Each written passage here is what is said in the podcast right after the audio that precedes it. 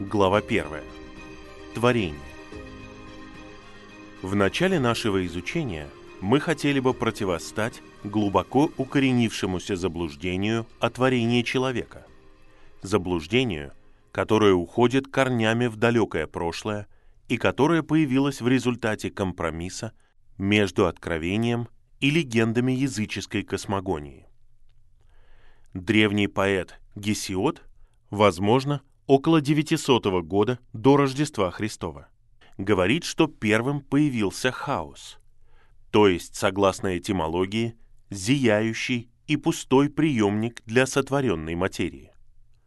Но это слово быстро утратило свое первоначальное значение и стало использоваться для обозначения необработанной и бесформенной массы материи, из которой должны были образоваться небеса и земля – Овидий описывает его следующим образом.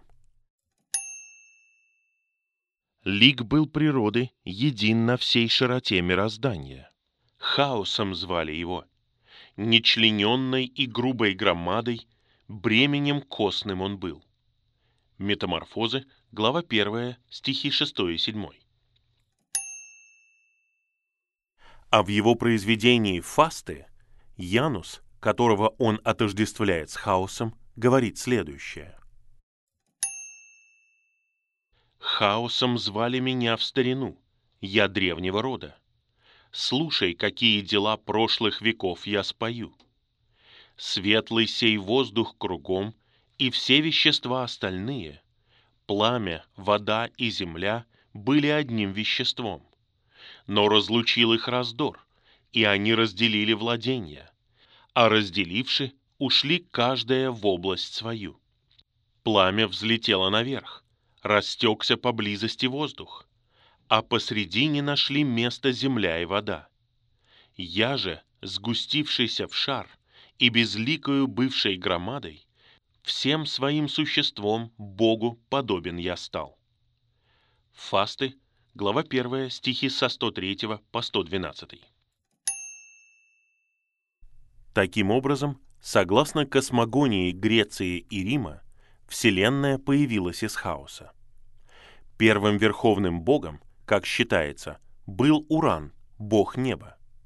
Но он был лишен власти своим сыном Кроносом или Сатурном, который, в свою очередь, пострадал таким же образом от рук своего сына Зевса или Юпитера.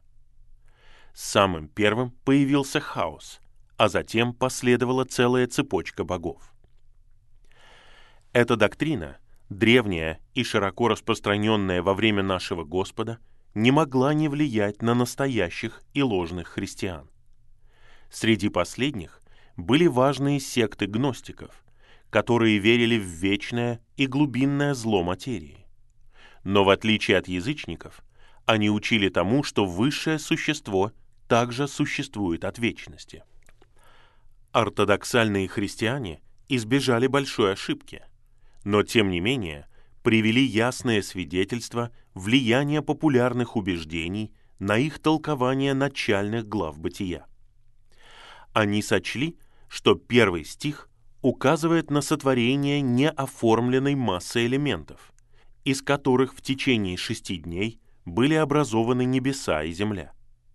Они считали, что следующее предложение является описанием этой неоформленной материи, прежде чем Бог придал ей форму. И их мнение дошло до наших дней. Но, как мы сейчас увидим, оно не подкрепляется Писанием, и в этом можно увидеть работу змея. Ибо какое великое противостояние появилось в результате между церковью и миром. Ибо какую помощь оказывают геологические трудности для тех, кто нападает на Писание. Как сложно нам понять картину мрачной земли с тенью боли и смерти за многие века до греха Адама. Как много молодых умов было уведено в сторону только из-за того, что они не смогли защитить то, что считали библейскими утверждениями. И, наконец, сколько драгоценного времени – было потрачено в спорах способными Божьими служителями, которых можно было использовать с большей пользой. А теперь давайте обратимся к повествованию Моисея и постараемся извлечь из него ясный и очевидный смысл. В начале мы читаем «Сотворил Бог небо и землю». Бытие 1.1. Под началом, разумеется, понимается первое появление того, о чем говорится в истории – неба и земли. Поэтому данное выражение в этом случае сильно отличается от такого же в первом стихе Евангелия от Иоанна. Здесь оно используется в значении начала времени. Но наступлению времени предшествовало бесчисленное множество веков вечности. Стих 3 Евангелия от Иоанна. «Все через него возникло, переносит нас в начало бытия». Этим можно сразу положить конец спекуляциям в отношении вечности материи. Ибо Бог был до появления всего видимого, и своей высшей волей Он назвал его существующим. И снова это короткое предложение наносит смертельный удар всем пантеистическим теориям о Боге и природе. Природа — это одно из его многих творений, одно из дел его рук. Ее годы сочтены, известен день ее рождения, но от вечности до вечности Он Бог. В богодухновенном описании произошедшего в начале не говорится о том, что небо и земля были образованы, сформированы или сделаны из какого-то материала. Там сказано, что они были сотворены. Ибо каким бы ни было первоначальное значение слова «бара», совершенно очевидно, что в этом и подобных отрывках оно используется для описания произведения чего-то без помощи существующих материалов. Это значение придают ему еврейские писатели. А Равин Нахман заявляет, что для описания произведения чего-то из ничего не существует другого слова. Но, разумеется, легко понять, что изначально в языке могло не существовать глагола, который имел бы такое значение. Вряд ли такая идея появилась бы у людей без помощи откровения. Развитие популярных в наши дни теорий, которые неизбежно в большей или меньшей мере подкрепляются скептицизмом, указывает на мысль человека по этому поводу. И поэт-философ Лукреций ясно выражает ее, провозглашая первый принцип природы. Ничто никогда не возникло из ничего посредством божественной силы. О природе. Глава 1, стих 150. Итак, мы можем допустить, что слово, избранное Святым Духом для описания творения, могло до этого означать образование из материала. Но его значение становится совершенно ясным в этом и других подобных отрывках. Ибо мы видим, что вначале Бог сотворил небо и землю. Но Писание никогда не утверждало, что Он сделал это за шесть дней. Как мы сейчас увидим, работа этих дней сильно отличалась от изначального творения. Это было время восстановления, и при их описании обычно используется слово «асах». А «асах» означает делать, формировать или готовить из существующих материалов. Например, строить корабль, воздвигать дом или готовить пищу. Однако в истории шести дней есть два акта творения. Во-первых, там говорится, что Бог сотворил обитателей вод и птиц небесных, поскольку они состоят не только из материала, который образует их тела, но у них есть принцип жизни внутри, который можно передать только посредством акта творения. Бытие 1.21. Поэтому перемена слова в этом месте довольно разумна. Точно так же о человеке говорится, что он сотворен, хотя во второй главе ясно говорится, что его тело было образовано из праха. Бытие, глава 1, стих 27, глава 2, стих 7. Ибо настоящий человек — это душа и дух. Тело, которое меняется естественным образом каждые семь лет и которое должно разложиться в могиле, считается лишь внешним каркасом, дающим ему силу обходиться с его нынешними обстоятельствами, и материалы которого были взяты из земли, в соприкосновении с которой он должен жить. В более подробном описании происхождения человека используется третье слово, которое указывает на образование его тела. Это слово «я цар», которое означает придавать форму, лепить, подобно тому, как горшечник обращается с глиной. Бытие 2.7. Отрывок в книге пророка Исаия хорошо иллюстрирует значение этих трех глаголов и связь между ними. «Кого я сотворил для славы моей, образовал и устроил». Книга пророка Исаия 43.7. По поводу этого стиха Кимчи отмечает. «Кого я сотворил, то есть произвел его из ничего, образовал, то есть придал ему для существования необходимую форму или очертания, устроил, то есть наделил его окончательным характером и предпринял в отношении его окончательные решения. Таким образом, вначале Бог сотворил небо и землю, а не просто материалы, из которых они впоследствии были образованы.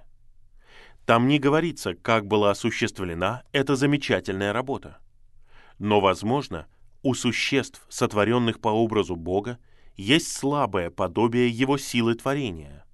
Подобие, которое хорошо иллюстрирует расстояние между творением и Творцом. Мы знаем, что благодаря силе воображения мы можем не только представить перед глазами сцену, которая нас давно интересовала, не только увидеть места, куда бы мы хотели вернуться телесно, и очертания, дорогие для нас, но мы можем даже нарисовать себе в фантазии будущие события именно так, как мы хотели бы их увидеть. Однако эти видения являются туманными, мимолетными и, увы, очень часто неосвещенными. Возможно, что именно так же, как мы производим эти туманные, и быстро исчезающие картины, мысли Бога, исходящие из глубин Его святости и любви, принимают мгновенные очертания и становятся не бесплотной и эфемерной мечтой, а прекрасной реальностью, утвержденной вовеки, если только он не решит изменить или убрать ее. Поэтому, возможно, большая часть или даже все бесчисленные солнца и планеты – составляющие Вселенную, появились одновременно по его воле и в одно мгновение озарили черную пустоту космоса своей разноцветной славой. Небо, о котором говорится в первом стихе Бытия, это звездное небо, а не твердь, непосредственно окружающая нашу Землю. И поскольку о его истории больше ничего не говорится, вероятнее всего, оно осталось и продолжало развиваться без всяких вмешательств со времени творения до ныне. Примечание. Смотри примечание к четвертому дню в главе 3, а также толкование Бытия 2.4 во второй половине той же самой главы.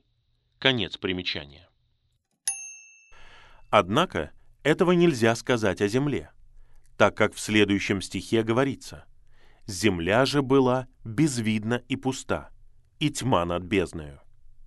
Слово, переведенное как «же» или «но», примечание переводчика, согласно употреблению в еврейском языке, равно как и в большинстве других языков, доказывает, что первый стих — это не конспект последующих событий, а описание первого события в цепочке повествования ибо если бы это было кратким изложением всего, второй стих был бы фактическим началом истории и не стал бы начинаться с союза. Хорошей иллюстрацией этого может послужить пятая глава Бытия. Бытие 5.1. В ней слова в начале главы «Вот родословие Адама» представляют собой конспект этой главы. И поэтому в начале следующего предложения нет союза. Следовательно, во втором стихе Бытия показана не первая деталь общего описания из предыдущего предложения, а повествование о совершенно другом и последующем событии, которое не повлияло на звездное небо, а повлияло лишь на Землю и ее близлежащее окружение. Мы должны постараться понять, что это было за событие. В нашем переводе говорится «Земля же была безвидна и пуста». Однако эти слова отражают не смысл еврейского текста, а являются яркой иллюстрацией влияния легенды о хаосе. Фуэрст считает, что слово «безвидно» лучше перевести как «разрушено» или «опустошена». Второе слово означает пустоту, следовательно, нечто пустое. Поэтому в этом случае данный перевод допустим. Эти же два слова встречаются вместе только в двух других отрывках, оба из которых совершенно ясно указывают на разрушение, вызванное излиянием Божьего гнева. В пророчестве Исаии после ужасного описания падения Идумеи в день ярости мы находим выражение «И протянут по ней верфь разорения и отвес уничтожения». Книга пророка Исаи 34.11. Слова разорения и уничтожения на еврейском языке – это те же самые слова, которые переведены как «безвидно» и «пуста». Смысл их таков, что как архитектор тщательно протягивает веревку и вешает отвес – чтобы достичь совершенства при строительстве здания, так и Господь сделает разрушение полным. Таким образом, слова в данном отрывке невозможно истолковать неправильно, а второй отрывок еще более убедителен. Ибо при описании разрушения Иудеи и Иерусалима Еремия сравнивает его с разрушением до появления Адама и восклицает «Смотрю на землю, и вот она разорена и пуста. На небеса, и нет на них света. Смотрю на горы, и вот они дрожат, и все холмы колеблются. Смотрю, и вот нет человека, и все птицы небесные разлетелись. Смотрю, и вот кормил пустыня, и все города его разрушены от лица Господа, от ярости гнева его. Ибо так сказал Господь, вся земля будет опустошена, но совершенного истребления не сделаю». Книга пророка Еремии, глава 4, стихи с 23 по 27. Мы видим, что еврейское слово «таху» означает «запустение» или то, что находится в запустении, а «боху» — «пустоту» или то, что является пустым. Наверное, с учетом отсутствия всякой жизни. Я увидел, и вот не было никакого человека — и так далее. И снова, глагол, переведенный как «была», иногда используется с простым винительным падежом в значении «быть сделанным» или «стать». Пример этого можно увидеть в истории жены Лота, о которой мы читаем, что она стала соляным столпом. Бытие 19.26. Подобное значение намного лучше для нашего контекста. Поэтому мы можем принять его и перевести эту фразу следующим образом. «И земля стала безвидной и пустой, и тьма над бездной». Но если нам необходимо дальнейшее доказательство того, что наш стих описывает не хаотическую массу, которую Бог сперва сотворил, и которую Он позднее придал форму, у нас есть прямое и положительное подтверждение этого – в 45 главе книги пророка Исаи, поскольку там говорится, что Бог не сотворил землю Тоху. Книга пророка Исаи 45.18. Таким образом, это слово, какое бы значение мы ему ни придавали, не может описывать раннее состояние Земли. Но наши переводчики запутали этот факт, переведя слово «тоху» как «напрасно» они вряд ли смогли бы сравнить отрывки, где оно встречается. В противном случае они увидели бы, что правильность перевода этого слова в книге пророка Исаия указывает на творение, как и то же самое слово в бытии. Таким образом, нам ясно, что второй стих Бытия описывает землю в виде разрушения, но нет ни намека на то, сколько времени прошло между сотворением и этим разрушением. Возможно, проходил век за веком, и, наверное, в это время постепенно развивалась страта земной коры. Итак, мы видим, что геологические нападки на Писание не достигают цели. Это лишь битье по воздуху. Между первым и вторым стихами Библии могло пройти сколько угодно времени. И снова, поскольку у нас нет вдохновленного Богом описания о геологических формациях, у нас есть право верить, что они развились только для того, чтобы мы нашли их. Весь процесс происходил в доадамово время и был связан, возможно, с другой расой существ, и, следовательно, в нынешнее время не относятся к нам. И следует отметить, что Бог никогда со времени падения человека не раскрывал ничего лишь ради жажды знаний. Он раскрывал лишь то, что в достаточной мере иллюстрирует его вечную силу и божество, наше падшее состояние и нашу потребность в немыслимой любви и обещание быстрого избавления от греха, полное восстановление его милости и бесконечную жизнь и послушание и совершенную радость. Знание в этом веке – это дар полной опасностей, поскольку наша главная задача состоит в том, чтобы усвоить урок полной зависимости от Бога и полного подчинения Его воле. Его работа над нами сейчас состоит в том, чтобы Он заменил нашу цель и скрыл от нас гордость. Книга Иова 33.17. Но знание, если оно не сопровождается сильным излиянием благодати, приводит к чрезмерному восторгу.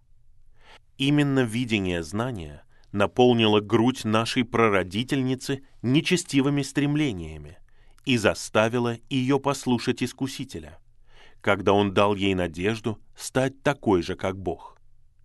И зловещий факт состоит в том, что после грехопадения первыми изобретателями искусства и науки были последователи неверующего Сифа, а безбожника и убийцы Каина. Поэтому в наши дни – руководители науки часто являются руководителями неверия, людьми, презирающими Бога и молитву. Без особой благодати человек не может вынести ни малейшего веса власти на плечах. Он сразу же теряет равновесие. И поэтому Писания занимают позицию, которую нам и следует ожидать. Они полностью, как в стихах, которые перед нами – избегают контакта с человеческой наукой.